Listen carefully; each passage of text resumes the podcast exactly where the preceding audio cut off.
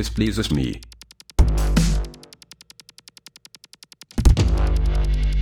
Oh, ja. Displeases me. This. Smart Home Technologie. Technologie. Alexa, please turn the heating up, I'm very cold.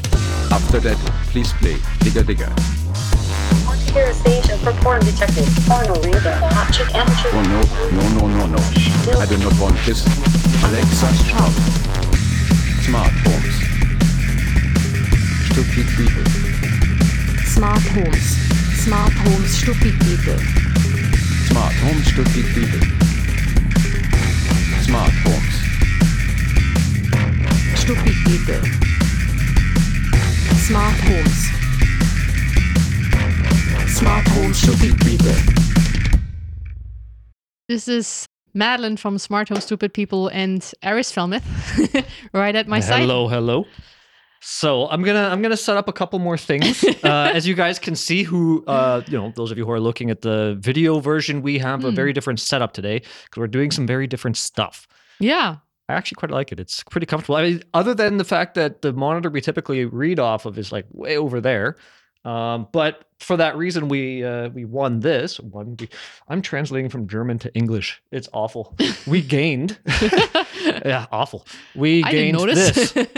Oh, oh, look at that. We got another view, like another camera angle. So we got that camera angle oh yeah. and we got that camera angle. So we can move things around. Look at that. So uh, that's because we wanted to show a little bit more up close what we're up to today over here, right? And for those of you guys uh, listening on Podbean, hello, hello. We are live in audio form as well. We'll do our best to try and describe what we are up to. But for those of you on Podbean who are actually interested in seeing the, the video version live, um, you can. Oh, my button's not working. Not on that few. All right, there we go. No, no, no. I, I got it. There, we- there it is All you right. can go and check out Rokfin Rumble, Twitch, D Live, and or the Telegram app. The Telegram app is Smart Home Stupid People, the Telegram channel, Mhm. and Smart Home Stupid Chat to bi-directionally talk to us Mhm. and uh, ask questions. Yeah. So why don't you kick it off? I'm gonna I'm gonna write a couple little uh, messages here. Yes. And uh, Yeah. Yeah. So today's topic is alcoholic techno- well, technology. There we go.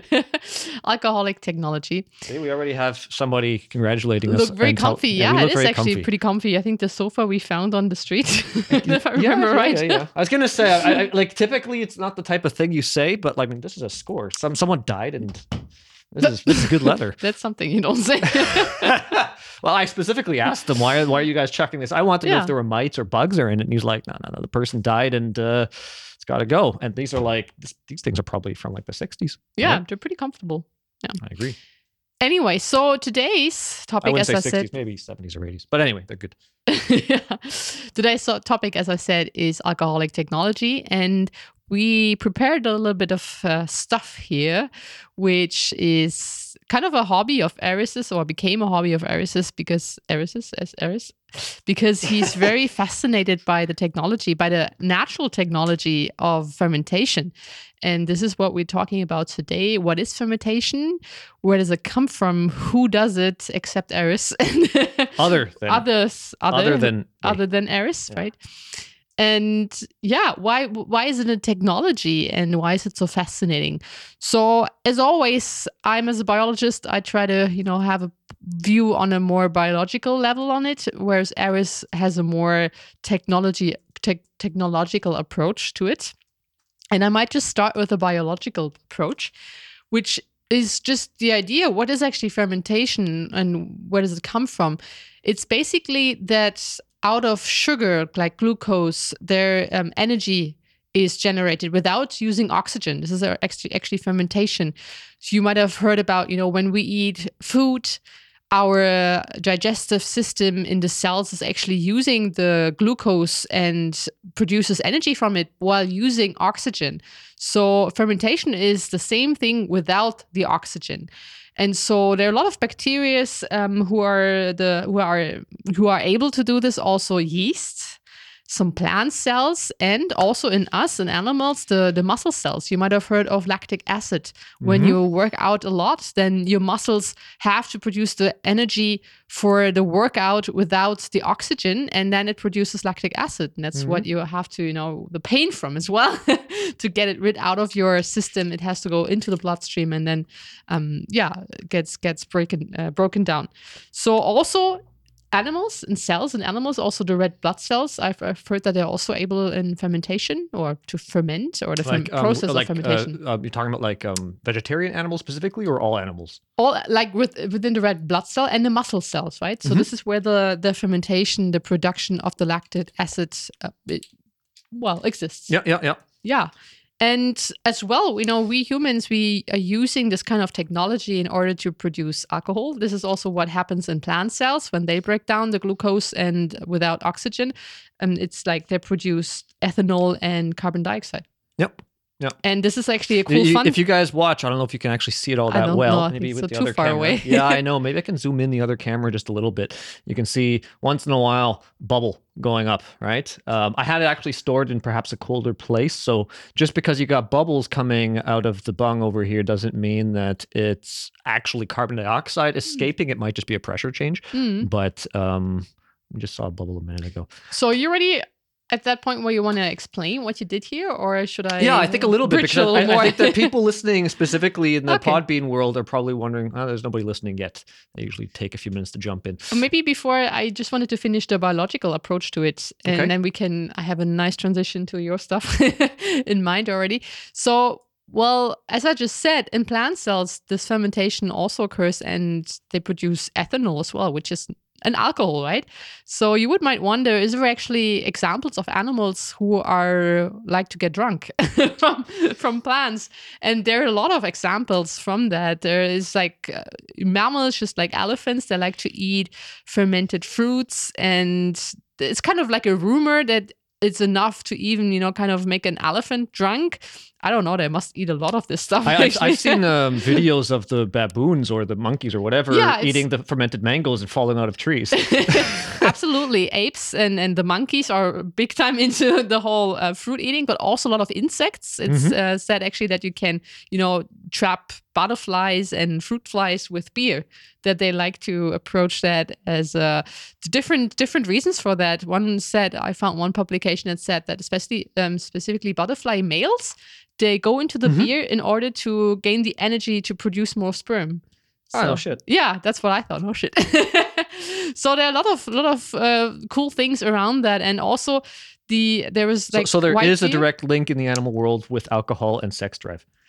There we go. Probably, yeah. I even found, but I hadn't verified that one. I had no time to look more and more detail I into mean, it. they, they, they typically tell you otherwise, but I, you know, it's, it it's was an interesting actually fact. there was actually uh, a hint to a publication, but again, I, I will look up this in more detail. Maybe next time I'll come up with a result. That was said that uh, insects, I think it was specifically fruit flies, those fruit fly males that had been rejected by the females, they kind of, you know, they they they uh, got got the tendency to get drunk as a frustration out of that. So Hmm. that's I think a pretty you know pretty vague description and maybe it has a lot to do with anthropomorphism, which means like you know we judge the behavior of animals from our point of view. But I will look more into it because that would be actually quite interesting to, to see if that's true. But also uh, larger animals like deer, for example, white-tailed deer were observed to eat like fermented apples and you know like old apples to kind of get sleepy from it and relax from that stuff. So obviously there is something to it and also I guess why we humans like alcohol a lot which I have to say I'm not such a big fan of it because I think I'm I never really got the taste and I don't really well you say that um vertragen, you know, I'm She doesn't, she doesn't uh, like uh, take it well, I guess, you know, she doesn't, she doesn't, she just doesn't hold, like, I don't know, she's, she's lightweight. I mean, I, that's the other thing too. Maybe it's, it's just a little thing you have to build yourself up probably towards. yeah but never really i was never really interested in but i do like the the technology behind it how beer and wine and yeah how all this is made and also whiskey it's a real technology and a lot of natural Mhm. na- nature is involved in it it's a natural technology I um so back when I was studying chemistry, when I first moved to Berlin, I was really into chemistry, and that was one of the reasons why I came here. Um, originally, you know, from North America, was because as a citizen, I can go to university here for free, and if you want to go to university in North America, it Mhm. sucks. It's really expensive. Um, and you know, most of my friends who did go to university just have a big debt to show for it, and they ended up taking on a job that pays minimum wage to pay it off because they couldn't find work in their field. It's a different story. Yeah. But um, what I'm getting at is that when I was studying chemistry, the big thing you learn when you study chemistry is that um, the second best, the, the second greatest solvent solvent in the universe is alcohol. The Mhm. first one being water. You know, most things in the universe will dissolve in water, Mm. um, and a lot of the stuff that doesn't dissolve in water um, or uh, emaciate into water is um, will be d- uh, emaciatable. Immiscible? I can't remember that word. it will dissolve in, in, in Yeah. alcohol, meaning things that are like oil based. Yeah. And this is a big reason why uh, etheric oils are always, for the most part, dissolved into alcohol and not into water. hmm If you want to dissolve something like that into water or emaciate it into water, then you need something that's called a um, Emulsifier. emulsifier. Exactly. And the natural emulsifiers that you typically find on the market will be like egg yellow Mhm. and uh, mustard seeds. So I, you know, I know I have some friends of mine who are allergic to mustard, and uh, so egg yellow is kind of the only go thing, go to thing Mhm. that's natural. I think there might be a couple other plant based ones. I'm not Hmm. sure. Um, specifically, I think that a lot of those uh, plant based ones typically are quite uh, modified. You know, they're not uh, natural in the classical sense, but um, there are other options. Hmm. So, what are we doing today? I don't know. I know we we we we labeled this uh, alcoholic technology because, as Madeline was talking about a second ago, it's it's not just humans, right? It's it's the entire animal kingdom, and I think that uh, there's a big part of our past and our history with alcohol that a lot of people don't really know, and that is. Um, before we had water Hmm. that we could drink, you know, have you ever tried just going down to the lake or the pond and drinking water to stay hydrated? Hmm. Yeah, it uh, it, it, it won't it won't end nicely, right? Uh, typically, and um, unless you live in like Austria or in the mountains or in Iceland, where you can actually, um, well, nobody actually, not very many people in Iceland actually live out in the mountainous areas where you can just go and Mm. collect fresh water. They Mm. usually typically lived out by the ocean, and um, the point is, unless you live by a clean spring or glacier water, No, it was bubbling. I think you oh, saw there's a it. bubble. There we go then you're going to have to learn how to clean your water. And uh, typically, you know, boiling water, distilling water, that kind of stuff. Um, but traditionally, up until very recent history, the way to make water drinkable was to ferment it like Hmm. slightly. Uh, by giving it a couple percent alcohol, it will hold for a very, very long time, which is Mhm. why in um, the, the entire world over, uh, specifically here in Northern Europe, I could attest to that um, low content alcohol um, um, mead, uh, which is what we have today. We have honey wine, right? Mhm. Um, ale, which is a type of beer, which is essentially a fermented uh, wheat or any type of grain. And then they even had fermentable uh, like yogurts and uh, Mm. like goat milk and, and milk, similar to kefir, exactly, where it had it had a lot of good bacterial probiotics, Mhm. and a slight content of alcohol in it. And they would drink this all day long, right? And if they wanted to go somewhere, long trips, journeys, Mm. and so on and so forth, you can't just take water with you and expect it to not go bad. Hmm. And the way that um, o- like ocean travelers were able to get over the ocean or get over uh, the the seas and so on and so forth, um, they took barrels full of ale, light beer for the most Mhm. part, and they drank that in, instead of water. so beer actually is one of these funny things. It's it's a huge technology, and so is alcohol in general. Because as I mentioned, uh, pharmaceuticals. uh, in, uh, of, of the entire, I'm not even going to say ancient past because it's still like Mhm. that, right? It's specifically in Germany, it's actually much more normal. I think when you go to the apothecary, they still have apothecaries here. they don't have pharmacies in the classic sense. Um, and when you go to the apothecary over here, uh, you can still get a whole wide variety of uh, etheric oils that are pretty much diluted in alcohols that you can um, ingest, pill form, uh, just a whole bunch of stuff. It's it's Mhm. actually really really cool. So um, what we're doing today is I have my honey wine here, and it's funny the the whole I think the uh, the reason why we're doing this show today is because I said, damn it, I really wanted to test and rack this honey wine. I don't have time because of the podcast today. And I thought to myself, let's just mix it. Let's just do Yeah, it together. So I'm gonna so so Madeline's gonna give us a whole bunch of fun facts. Or, or are you out of fun facts? I was gonna say don't open with all of them because I, I Ah, need to be able to be busy here and, and you you uh, well, carry I'll the out. entertainment. I'll figure it Exactly. Um, Oh. Another bubble. um, so what I'm to do is we're to measure the Mhm. alcohol content of it. I'll explain that as to how I did it and how I make honey wine. I've been making honey wine for years. I don't know when I actually started. I think the first time I actually made wine or alcoholic content beverages would have been back in like 2007 out. hmm 2006 so you know 15 years or so. And um i originally started by just without knowing what i was doing right? Just looking up a couple uh, back then you know youtube was just getting off the ground in 2005 i think Mhm. that's when it started.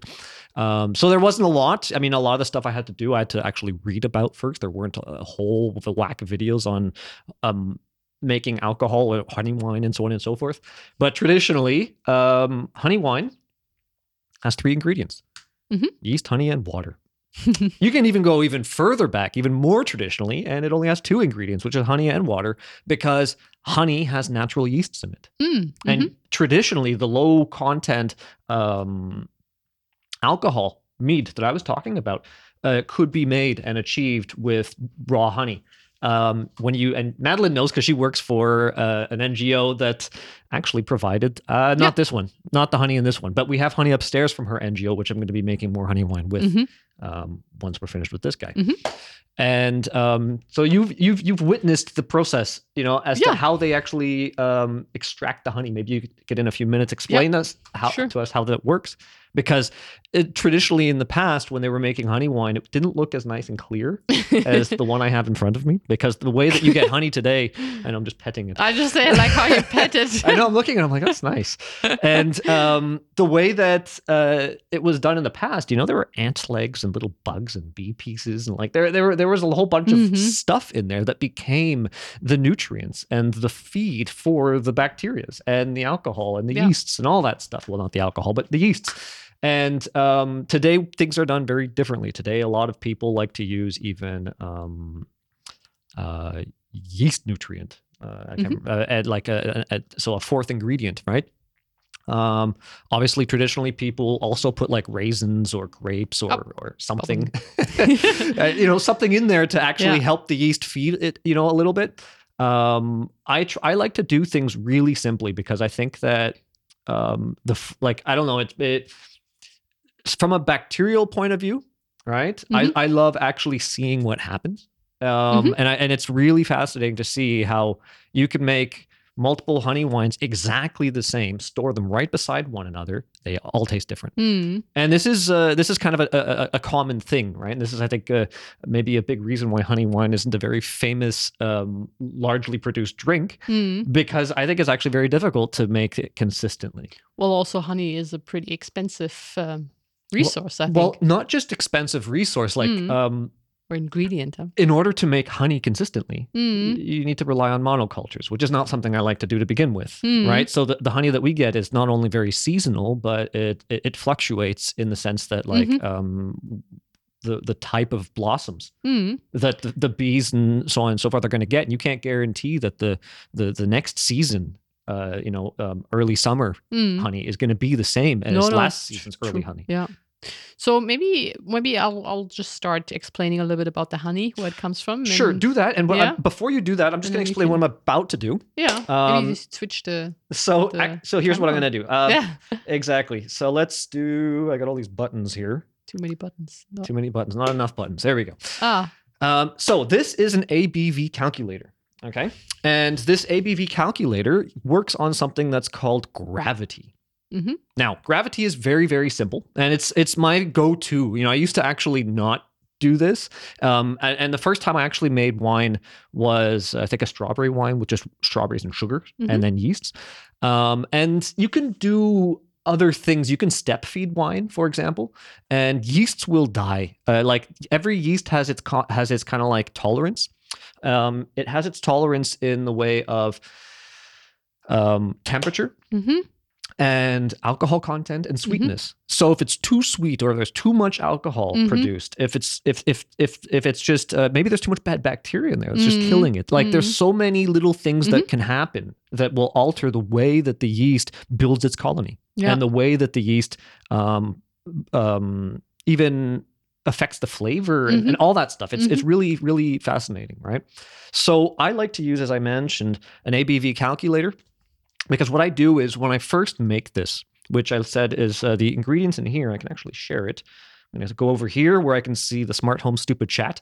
Nothing happening there today. It's Wednesday, so I'm expecting a slow day, which is nice. we can just kind of like make make our honey wine here. Um, I have uh, my two ingredients. I'm going to have to take the mic. Um, I have my two types of mead. So I have actually two car. This uh, this glass bottle is called a carboy, and the um, bung with sticker. Does that have a sticker? It has a sticker. So this is the bung with a sticker, and that's uh, that means that what I did is I put a little bit of black tea, Mm. Earl Grey hmm tea, um, strawberries, apple, carrots. Um, what's what's what's ingwer is uh, Ginger. Ginger. There we go. No, See, you're asking me all- as a I- German. My, uh, my mind has switched off. You know, I'm uh, I'm in relaxed mode right now because I see the honey wine. Mm. Um, and uh, juice. Is that does that mean I put uh, ingwer saft? So did I put gar- uh, um not garlic? Uh, help me Gin- out. ginger. Ginger juice. Ginger there? I don't know what I I, don't did. know I, you- I, I think the saft. That's a wild combination with the carrots and. yeah, it is a bit funny. I don't know why I would have said uh, juice there. Okay. Maybe I did put juice. Maybe it's your apple juice I put in there. I don't know. That sounds that sounds like something I would do. Okay. And then I have um, Rapsblütenhonig, which is um, canola, Canola uh, honey, yeah? essentially, right? And um, by a company called uh, Drachenberg, which is a little company right across. Like, well, it's not a company actually; it's a location which is go. close to like our place. Yeah. It's called Drachenberg, which has been like the Dragon Hill. we got lots of cool stuff over here. Mm-hmm. oh shit! I'm reading all this stuff out, and I'm looking at the screen. There we go. Move that over there. So this is where I was reading all that stuff from. 'Cause I had I had our uh, our camera right in front of it, our our uh, picture. So anyway, this is uh, what I do: is I take my my little notepad over here and I write down every time I do it, and then what I do is as soon as I make it, I uh, write down the date. So Mhm. this one I made um, on the second of uh, July Mhm. right? And um, I measured it. Oh no, actually, over here, 11. Uh, uh, so 11th of June, I started over here, and I wrote down the original gravity is 1.092. Now I'll explain that in a second when I pull out my stuff. I know, like I didn't, I didn't really intend on making this a, a, a, a honey wine making course, but I, maybe you guys find this interesting. If you do, leave a comment and uh, you know tell me yay or nay. So um, what you do with the alcohol with the um, ABV calculator is you type in your original gravity. So like I mentioned, 1.092 original gravity, 1.092. And then I'm going to take a reading. So the last reading I took was 1.0425, right? Which tells me that there was 6.6% alcohol in here Hmm. right? Um, so this is actually a lower quality, um, not quality, quantity of alcohol. And the reason is, is this one I was actually really concerned about because the the the yeast had expired and it had also been like left out in plus 30 degrees for a week or so. Oh, Um, all right. I wasn't sure. So what I did was I just put a whole bunch more in it. Now, for those of you out there that think that maybe putting more yeast will produce more alcohol, it doesn't really work that way because, as what we were talking about earlier, um, yeast has its tolerance. Hmm. What's going to happen is if you introduce more yeast in the beginning, it's just going to help it kick off the colony Mhm. faster. And by the and then when it reaches its tolerant, it'll just go to it'll just die, Mm-hmm. right? So adding more yeast doesn't necessarily mean Hmm. that um, you're going to get more alcohol that for that reason. It means that you're going to have a faster start on the on the uh, fermentation Mhm. or its building of its colony. The um, issue is, like I mentioned, when yeast dies, like when your packages uh, expire, um, what can happen is is that there's also there's always a lot of other bacteria Mhm. in the honey. The honey that we buy is raw honey, so it doesn't have it's never been heated up. Mhm. I don't heat up the honey before actually making the honey wine. A lot of people don't do that. I, I mean, a lot of people do that. They uh, they heat it up and boil it, and then they they they transfer it. I don't do any of that. I actually make my honey cold, Hmm. uh, my honey wine cold. Uh, the only thing I do heat up is um, Like I'll make I'll I'll put the honey jars in in warm water, the jars themselves, so that the honey becomes more liquid. Because the honey I used in this was was really like chunky, Mhm. right? Lots of lots of uh, crystals in there. Mhm. And um, so when it becomes nice and fluid, then I kip it in there, and then um, yeah, Mm. yeah, essentially make it nice and easy. And then I put, uh, as I showed you guys in the ingredients, I put a little bit of black tea into it as well. But the black tea is actually I boil the tea, and then once it cools down, I add all the other things for flavors and for uh, foods, nutrients like the fruits and stuff that I had read off. And then I also put the yeast into the tea once the tea has cooled down Mhm. to just help it dissolve, right? And then once it's nice and dissolved and it's soaked in there for a few minutes, then I throw it in at the very end and I mix the hell out of it. and uh, then we let it sit for months on end and I uh, take a test every now and then. This is uh, not the f- first fermentation. So it's already been transferred from the original fermentation into here once the yeast had stopped. And the way I know that the yeast has stopped is because I took readings. And when I took a reading um, and I, I felt that "Uh, I don't think it's going to go any further, I took another reading and it was about the same thing. That's why I transferred it. But what I was getting at was as far as the bacteria content is that the yeast culture is always fighting with the bad bacteria. And if Mm. it doesn't have the ability to kick off quick enough, Mhm. the bad bacteria can actually overwhelm it and then you get shit that you don't want in there and the drink can become quite poisonous if that happens. But All right. typically when that happens, it'll taste like shit and it'll smell bad. So uh, I've never had that. I've actually recently I have a second a, a brother to this one where I'm not too sure of. he's he's sitting Oh. over there and I'm not gonna do this one today or on camera. I'm gonna let it sit for a little while and see Hmm. what happens. Okay. Um, because that one actually had over seven percent alcohol, which is why I'm actually, you know, usually when it beca- when it's like goes over five percent, four percent, even three percent alcohol, the the alcohol typically doesn't allow the bad bacteria to you know Mm. kick in, but it, it can it can still happen. Anything really Mm. goes. This is every every time you make this, it's like a, a little universe. You know, anything can happen. So Okay. I'm going to transfer this. I'm going to take a reading, Yeah. and uh, why don't you tell us a little bit of uh, you know, little fun facts. Fun facts. Yeah, I mean, I just wanted to ask you actually for those who have no idea about, you know, the the, the process of making honey wine and also with the whole gravity that you could explain it a little bit in Oh more yeah, detail. uh, sorry about that. Yeah, so the gravity is very Yeah. simple. Uh, good that you noticed that. I'm I'm uh, looking at this and I'm speed talking. Mm.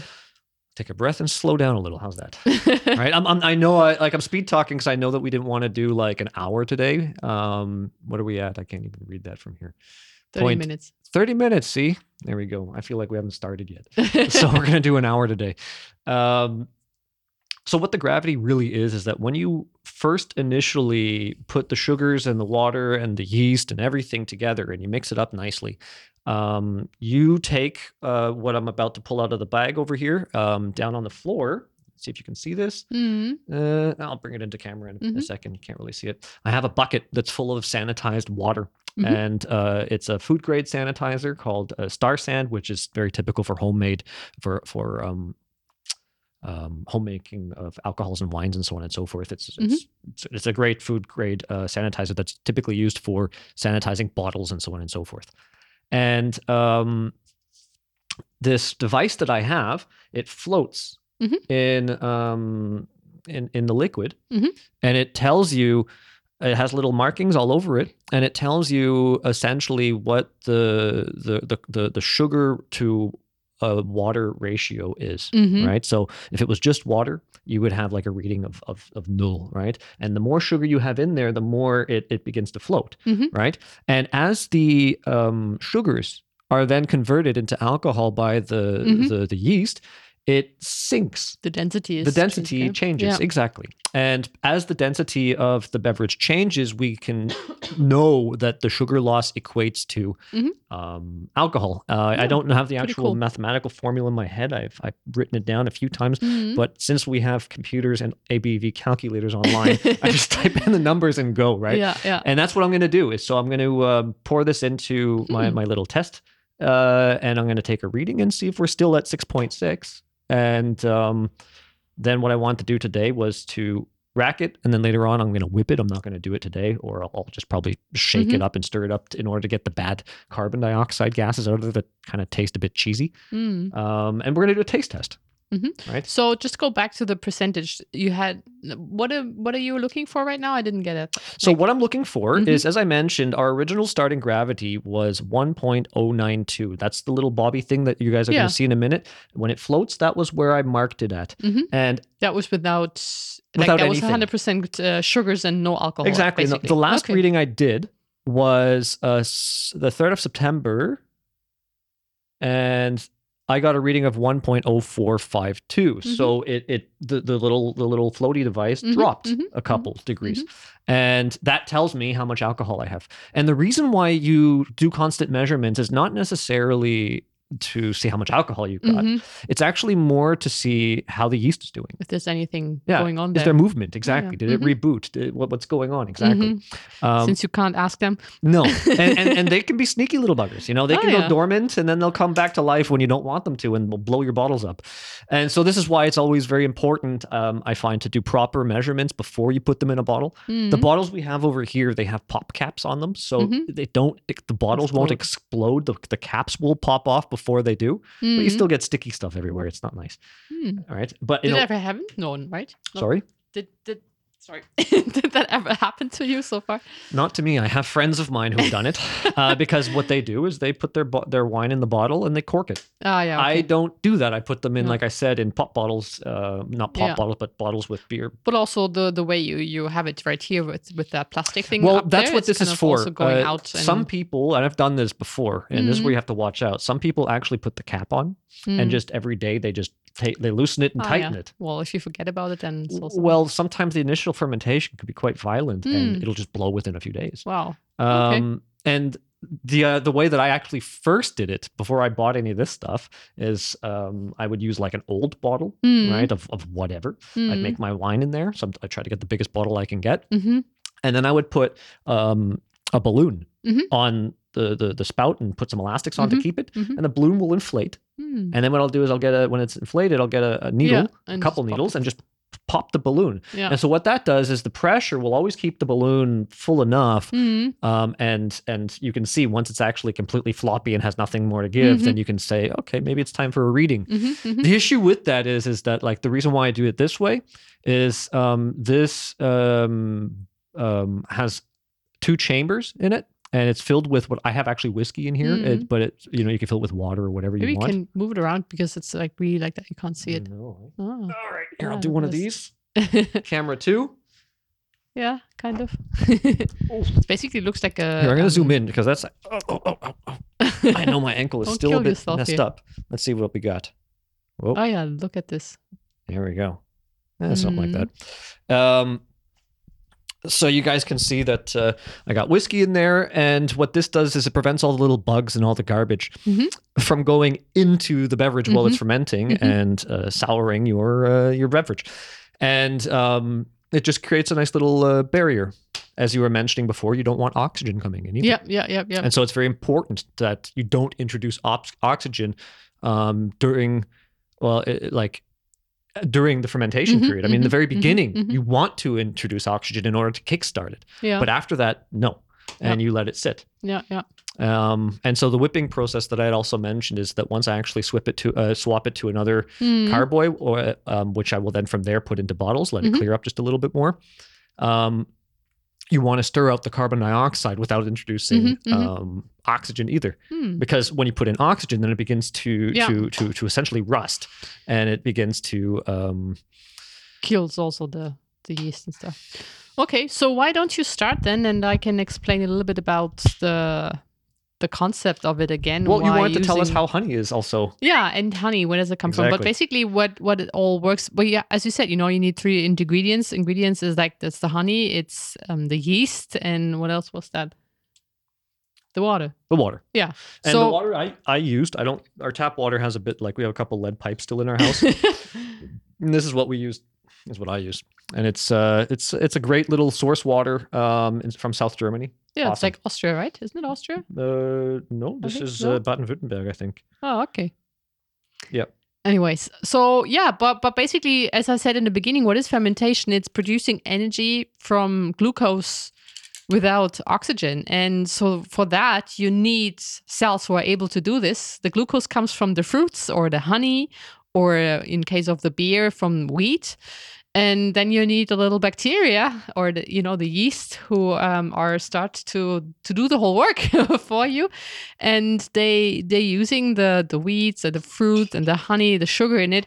And they start yeah using using it. And they they don't need oxygen for it and when they're done, alcohol is produced. So that's why Aris said he's measuring the content of the sugars and the alcohol, which will change the um, Verhältnis, the Uh? Not the density, but the, um, the, the, um, the equation, no, like the ratio. The ratio. Thank you. The ratio between will change. At the beginning, you have a lot of glucose. You know, you have still have the fruit and the honey, but um, no alcohol. And then after a while, when the yeast doesn't work, it it it work. it's work. It will change, and the ratio will change, and that's why also you have the shifts in the density as well.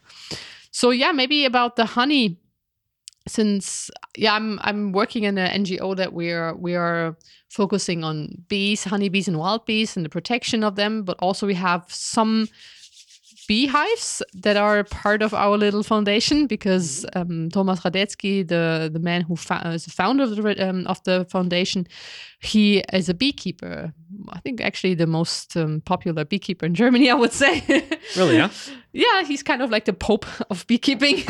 That's, a, that's an interesting comparison. I heard it a couple of times, and yeah, so we have we have a couple hives uh, that we're taking care of, and also yeah, we have honey, our own foundation honey, which is interesting because we have our foundation in Berlin, and there is a lot of it's kind of a south south part of Berlin. It's a lot of we have a lot of forests and mm, yeah, just just gardens around us. So the bees find actually a lot of food and you know nectar and pollen to make the honey.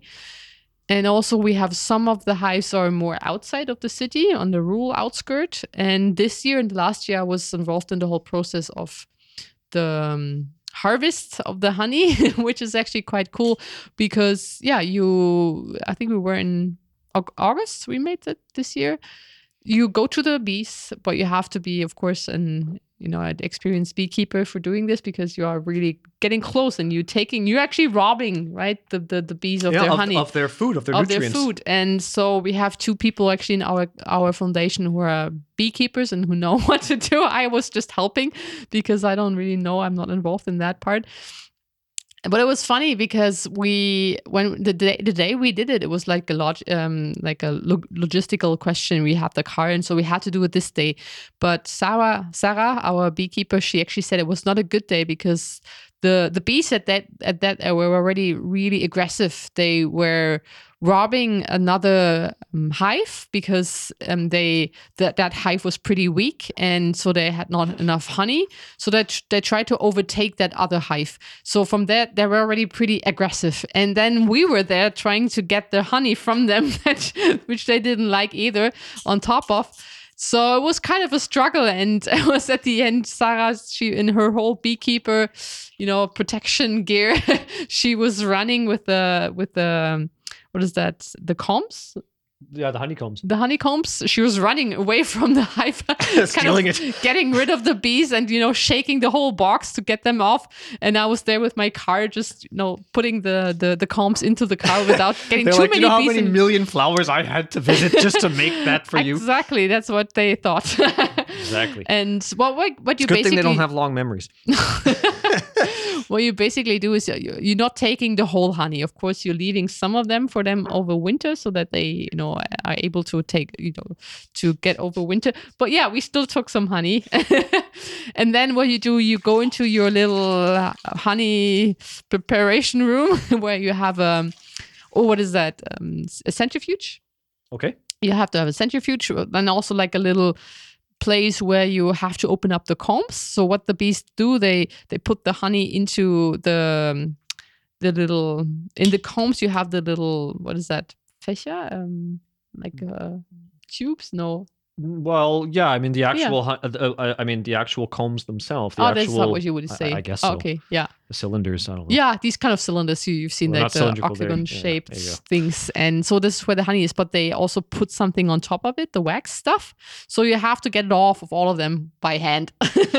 so you use a little, you know, kind of forkish thing, and you get them off on both sides, and then you put them into a centrifuge, just getting out um, the honey out of it. And sometimes we have to do it by hand if it's a huge, if the, the combs are pretty large Mhm. and sometimes we have smaller ones so you can do that uh, with an electrical centrifuge and at the end you just see all the honey comes out that's actually the best part to just see that like this Mhm. golden stuff you know just comes out of it and then it will basically you, you just let it sit it's important that no, no there's not too much water in it that's why whenever you wash your hands you have to make sure that they dry your hands carefully so there's not too much water in the honey Oh yeah, of course. and yeah but the rest you Then can it'll start fermenting into honey wine. yeah, and then I bring it home for for Eris to use it as a honey wine. Which and also with our bees, the our honey is pretty pretty special because we have a so-called species. How we say that artgerecht? It's it's a it's a way of beekeeping to to really look at the biology and the needs of the bees in order to meet them as much as possible. It's kind of like a, a high, it's a high quality uh, organic um, Yes. beekeeping. yeah Essentially. yeah So- basically you look really for the best way to to handle the bees no use of pesticides and chemicals or other stuff to you know get, get rid of parasites and and Mhm. Illnesses from them just So really as natural as natural possible. as possible and also the way the the um, the hive is built in in this little these box systems so that they have a lot of space that are there's a good ventilation in it and all that yeah so and that's what makes our honey special some There we go. advertisement on this site There we go. so how what are you doing now so you take a so sample and now I'm I'm putting a sample in here. And I'm gonna have Yeah. to actually do a couple of them. Mhm. Um, and this is essentially just a turkey baster. and uh, it's a what a turkey baster, oh okay right? So it's used. Um, I think it's called the turkey baster. Um, yeah, yeah, yeah, it's used for sucking up, you know, sauces uh, Ah, when making, okay. uh, you know, Yeah. hot already smells pretty It smells pretty good, eh? pretty good Yeah. i was to say interesting but See, Yeah. it's it's funny. Um, in English, interesting is not a negative word. no in, in German, it it's- is. For you guys out there, like- um, that's something to learn. Is that um, if if you meet someone who's German and you say you're a very interesting person, he'll think that you're calling him an asshole. it's just a very polite way to say it's weird. Well, it's not nice to be weird in German. Uh, in, Mhm. in Germany, everybody likes to be very Normal. yeah, it's very Okay, very average. homogenous over here. right? And uh, so calling someone uh, interesting is like calling them antisocial, which is also in German. Uh, it means that they don't fit into the general population. you tell me pretty often I'm very interesting. you are very interesting. Oh, see. That's okay. I still, I mean, but I say it from the, from the English context, which Yeah. means fascinating. Oh, well, that sounds much better. Oh, look at right. that! It went all the way down there. So, let's see where it's at. I'm gonna give it a few seconds to Mhm. finish bobbing. How does that thing called? Is it a floating floating device. This is just, uh, uh, uh, I guess, uh, um, I can't remember what they're called, honestly. Uh, gravity calculator. I'm not sure. oh, right. I, I have the I packaging upstairs. I can take a look later. I like floating device. Yeah, yeah, exactly. So it's used for checking the gravity. Um, So we did we need a drum roll now. I need to be able to actually see the numbers on here. Let me, uh, if I can bring that in, you guys can see little Mhm. Level that I'm at over here. So one point oh four six five. So one point four. Uh, what did I have last time? this looks like I gained something here. No, four two five. It's exactly like last time. Look at that. So it didn't change. Two four. No, it's What- identical to last time. What I does mean, that tell you? it means that the yeast uh, stopped. It means that the yeast is is uh, satisfied. They've eaten enough. Oh, okay. And they've or on gone, strike. yeah, or they're on strike, uh, or it was too cold in there. What what do we got on the thermometer over there? It says it's 17 degrees in here, It's probably which is cold. eh? about 62 Fahrenheit. Um, and you know this is how I live. It might bother some people. I have uh, warm She- socks. She's and, learned to deal with it. but, but this isn't like a whole thing, you know. I know a lot of people today are trying to save money on gas bills and all that shit. I've No, always lived in this He's temperature. torturing me, me like, since we You've got your room upstairs and it's warm up there. no, but but that's the whole thing. Is exactly is that I like my domain nice and cool. Mm. And uh, and she's like, "Can we please turn the heat on?" I'm like, "I'll turn the heat on upstairs in a couple rooms, and you can when you need to warm up, you go there." So I Uh, feel like a pet that only has a little, you know, a little area to live. Is that how you actually translate what I just said? But uh, it's it's, no, it's I'm good. uh, but the thing is, honestly, if I'm moving and I'm doing stuff, I, I Mm. warm up pretty quickly. And it's really, it's uh, just a way of adapting. You know, I, I'm, I'm, I'm, very comfortable with Well, this. some of us jump in cold lakes in the winter, and others Yeah. don't.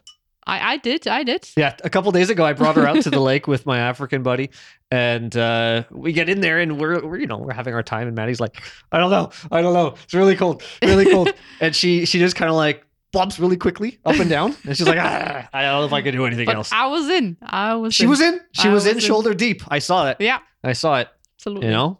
So there you well, go. next time I'll bring you out when we're proper uh, below degrees, degrees, right? Freezing Okay. temperatures. Back to your. So this is good. This Thing. means that um, the done. fermentation has stopped. okay. Fermentation has stopped, meaning that I can bottle this and not have to worry about it. And the Hmm. last time I checked, So how much alcohol is it now? it- it's the same, six point six So that's. percent alcohol. Oh, okay, that's done. Okay. Exactly. Mhm. Um, meaning that. So now, actually, just to double check that, uh, I'll show you guys over Pretty here. interesting. Like, I mean, how It's many very cool, months right? has that been sitting now? It's like these little, you know, cool Look at that, six point six. cells were able to make that stuff out of honey. I know. cool? They're like magicians.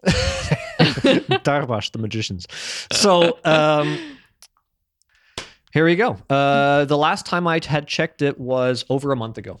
Now, Okay. uh, g- generally speaking, and and before that, it was like a couple weeks, and it had dropped a couple points. Mm. And so when you're checking, uh, for me anyway, uh, a month of it not moving at all, Mm. the yeast is done. Like uh, the Mhm. only thing that might set it off now is a big temperature change and a couple pieces come to life. But Mm.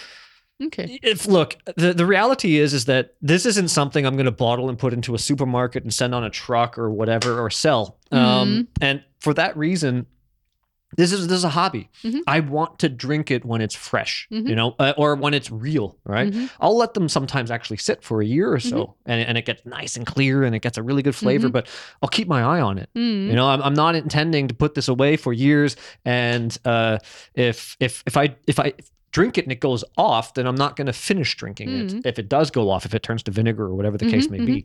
Um, the point is, is that I'm, I'm building something for myself uh, that I want to have as a hobby. So I don't I don't use anything when I store it. You know, I won't I won't I Yeah. won't sulfate it. I won't boil it. I won't do any of that shit. Um, instead, I'll just uh, you know You just drink I it. only got a, I, I make a couple liters at a time. I think I have about I had to I I started off with a larger bottle. Mm. After the initial. Mhm. fermentation is completed, it goes into this one very nicely, and I'm going to transfer this one now into another one of equal size after we have robbed it a bit of its honey, and um, and that's it. And after that, I'm Mhm. going to put it into beer bottles uh, that have a nice pop top. Um, to sit and I'm Mm. going to probably drink it over the next couple months and that's the end of it right so it's Mhm. it's only uh, I started this thing uh, uh, three and a half months. Well, no, four four months ago.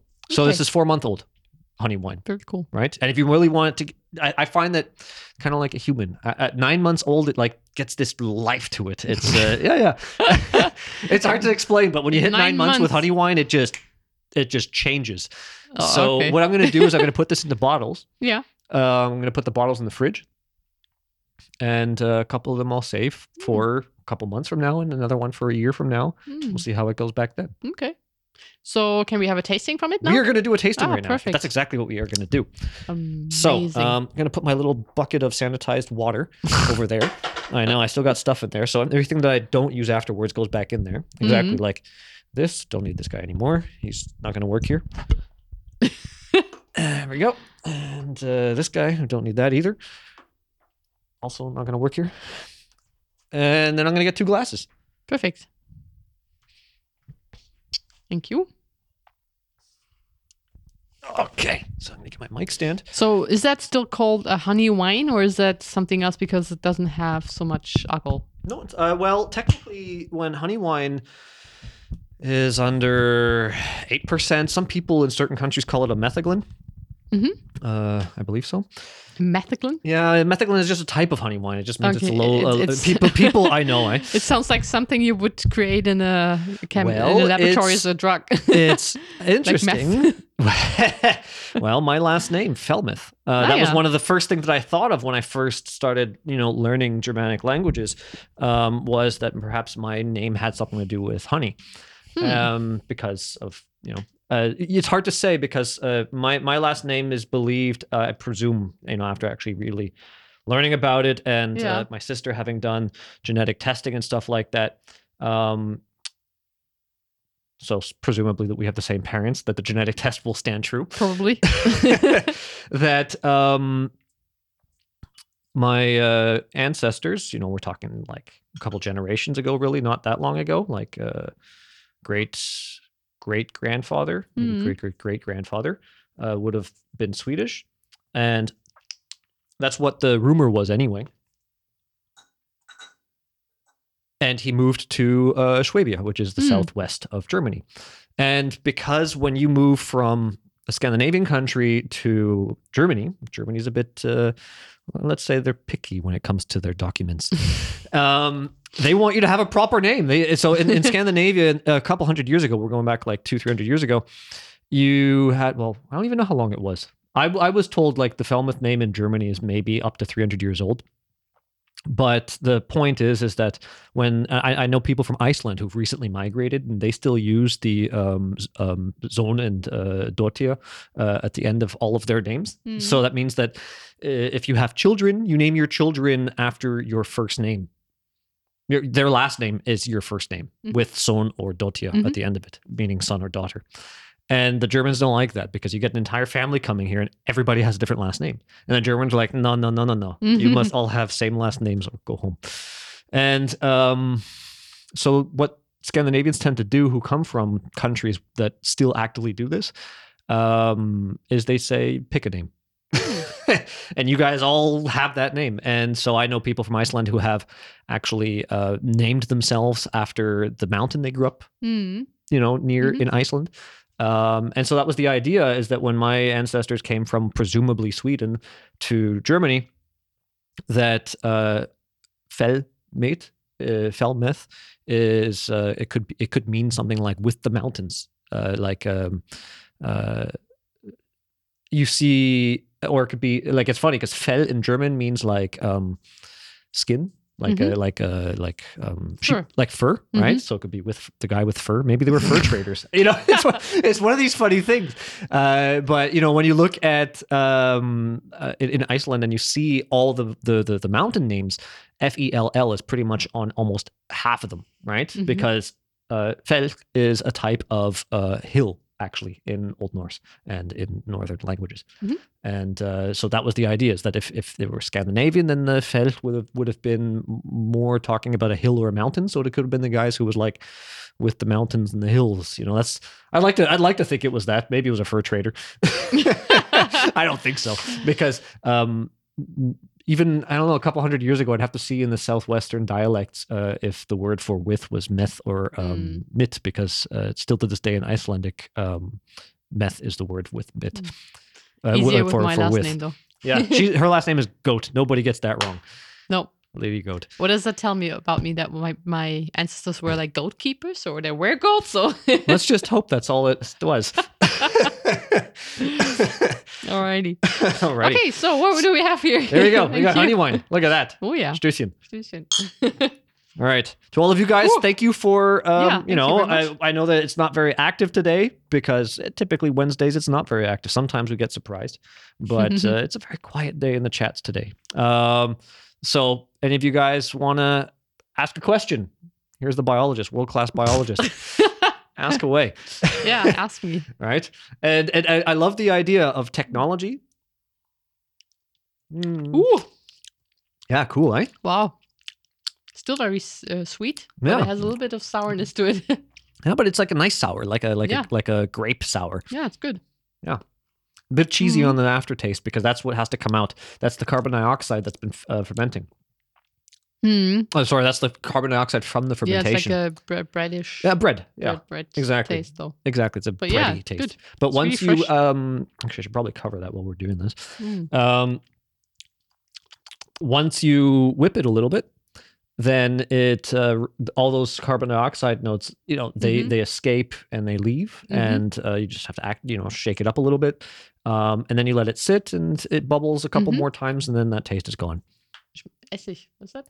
Like it smell. It tastes a little bit like um, Vinegar. vinegar. A little bit. Yeah, it's uh, like honestly, if if you continue to le- let the fermentation go and go and Mhm. go and go, it will turn to vinegar. That's the Mm. difference between Ah, okay. wine and vinegar, right? So we want Ah, we want to make sure that colony is not going to keep going yeah. and uh, to, and do that. what? How would you prevent that? And you would just stop them and Well, kill them? I I've never made vinegar. I actually been thinking about that because I don't know how um how it all works out in the world of vinegar, right? Mhm. Um, I, so I really don't know. I, I'd Mm. actually like to learn about that. next time. Yeah, maybe next time. But uh, um, no, for this, like I said, um, with the, the with the temperature and the uh, sweetness and all that stuff, um, Cold. Pretty cold. Eh? Uh, with the temperature and the sweetness, the, the the the yeast colony dies at a certain point, and then what you're left over How with is, sad. is a nice, tasty beverage. they did all the work and then you know Yeah, all this. I really like this one. Yeah, it's good. Still tastes a little bit young, but to tell you the truth, I think um, I like it like that. Tastes young. Yeah, you. I mean, it, like once you've had enough honey wines, you know the difference between a young and, a, and an Mhm. old. Like, I mean, it's not young in a bad sense. Like, young is usually you get more bitterness, and Mm. um, or sometimes it's like overly sweet because it's young. Mm. But other times it's like I don't know. It's just it's it's like it's really aggressive. All the Mhm. all the all the flavors and, and what happens is is that when a honey wine um ages, it Mhm. just becomes more mellow and all the flavors kind of smoothen out and become more like a wine. Mhm, Just uh, mhm. you know. And so right now it's still got that uh, pretty intense um, note to it. So, any more fun science science facts that you'd like to share with us before we pack this in for today? I'm, I'm going to Mm. transfer this now to this bottle, and at the bottom you can see we got uh, still some yeast that there's some sediments that have separated out, Mm. and um, there we go. And so the sediments down here are not going to make it into this next bottle, so it's going to clear out a bit, hopefully. And then when I put it back, when I actually put it into drinkable bottles, like little uh, half liter bottles later on, um, it'll be clearer and clearer, and, uh, Mm. and that'll be the end of it. Very good, very tasty. yeah, I mean, as as you said already, you know, kind of shoot all my facts out in the beginning. Also, bats are are kind of liking alcohol. They also fly to um, fruits and flowers that have a lot of, you know, Mhm. some alcohol. So, what about Wait, that was vegetarians? Like, I know that they Mhm. have that huge part in their stomach that um, f- helps the fermentation of the the the, the veg of whatever they're eating, the grass or Mhm. whatnot. Mhm. Th- and I does that ever turn into alcohol? Because I've Al- heard stories about that that, they, Mhm. that that that that can happen and they can get sick from it. Yeah, I mean, basically, as it is also kind of a fermentation process, right? So the bacteria in the stomach of a cow, or um, also in a rabbit, not in the stomach, but they have it in a in the cecum. They use the grass as the energy source, and they break it down in order to make energy out of it. And while they're doing it, they produce um, gas Mhm. as well as vitamins, and that's why the rabbits eat the the their their poo kind of Yeah. but to i i'm to be honest i really don't know if that's the same process with alcohol and all that but i can look into it and then tell you guys next time more about it All right. yeah All right. So I think we're gonna end on that note. yeah on that nice, lovely note. There are a couple of things here. Um, hey, Chris, uh, it's nice that uh, you you're in there. So we have a couple guys now uh, on air, and uh, big guy Cass, what's up, bro? I don't know, drinking honey wine. drinking honey wine. yeah, exactly. Making making our wine, having a good time. yeah So perfect if you guys have any questions, we're about to wrap up in a few minutes, and uh, you know we'll be back here on on Sunday with Yeah. uh, a longer show. yeah i'll i'll be there this time You'll be there this time, I know. So actually, Madeline can be perhaps show us what she was up to last week, and she built a cool drum. Mhm. You know, Yeah. we could talk about that perhaps. I was thinking about having an episode on um, music hmm and the animal kingdom. There's Mm-hmm. a there's actually a new um, uh, area of, of research that's called zoomusicology. And Yeah, yeah, it's yeah, yeah. The study of uh, cool. music with animals. Yeah, there's a Very cool. lot to explore in that. It's you know one thing one thing is the communication through acoustics, but the other thing is just that animals make music just for pleasure. And maybe music goes together really well with fermentation. Maybe there's something that's uh, you know linkable there. probably yep. That would be All a right. cool study. No, really, like zoo musicology, and then you start giving the monkeys fermented fruits, and then you put on the music. Let's see if they shake their asses a little harder. I'd like to know if they start if they get up and dance, right?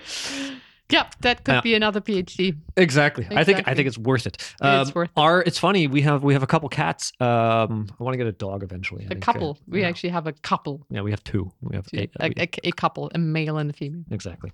um, and I'll I'll be doing my loud death metal, as you guys can see my guitar selection over here. They're not country western, um, and I'll be I'll be playing um, some pretty aggressive death metal stuff, uh, practicing, and and it'll be pretty loud here. And uh, they they just come down and they Mm. sleep on the carpet. They love the Yeah. heavy bass vibrations. So there's something there with uh, with music and animals, and I, I don't think it's as intuitive as we believe. You yeah. know? As especially if you can read everywhere that you know cats are very sensitive and you shouldn't put on too, too much loud music and stuff. That's and garbage. yeah, it's like obviously I don't know. They have all the places to go. You know, they can also come up to me if they have if they feel like they're lonely and they need some attention. They they have the possibility, but they really choose to be here and to just relax. And you can see how they, especially the male Arvid, he's kind of really relaxing to the music. Is sometimes even like laying on the on the um, speakers, I, right? I think it helps him before he goes out on his uh, midnight pillage. to getting into the mood. exactly. Exactly. Especially with that name, yeah. Arvid. Arvid. All right. Everybody, this has been All right. another fine and fantastic episode of Smart Home Stupid People. yes. Alcoholic technology. I love it. I mean, uh, to, to me, uh, when I started reading um, how alcohol really was, the technology that helped us. Do we have a question there? You want to check it out? You can't How- read it from how- here. Well, you got to get up. oh, okay. Yeah, yeah, you can move that thing around. All I know we're we have our we have our studio set up differently today to do the the alcohol stuff, the honey wine, and so we can't read off the screen too well. We have to get up and bend into it. Yeah, I can even do this so you can see your face really up close. so, what does it say? Is it a question? I have to go look through in, into it more detail. Oh, okay. I'm I'm I'm too tired to actually All right. think about this right now, but I will. All right. All right, Okay. everybody out there, have yourselves a lovely week, and we shall see you Sunday Yep. Bye. at six Central mm-hmm. European time. That's noon Eastern Standard Time. All right. Bye bye. Bye bye.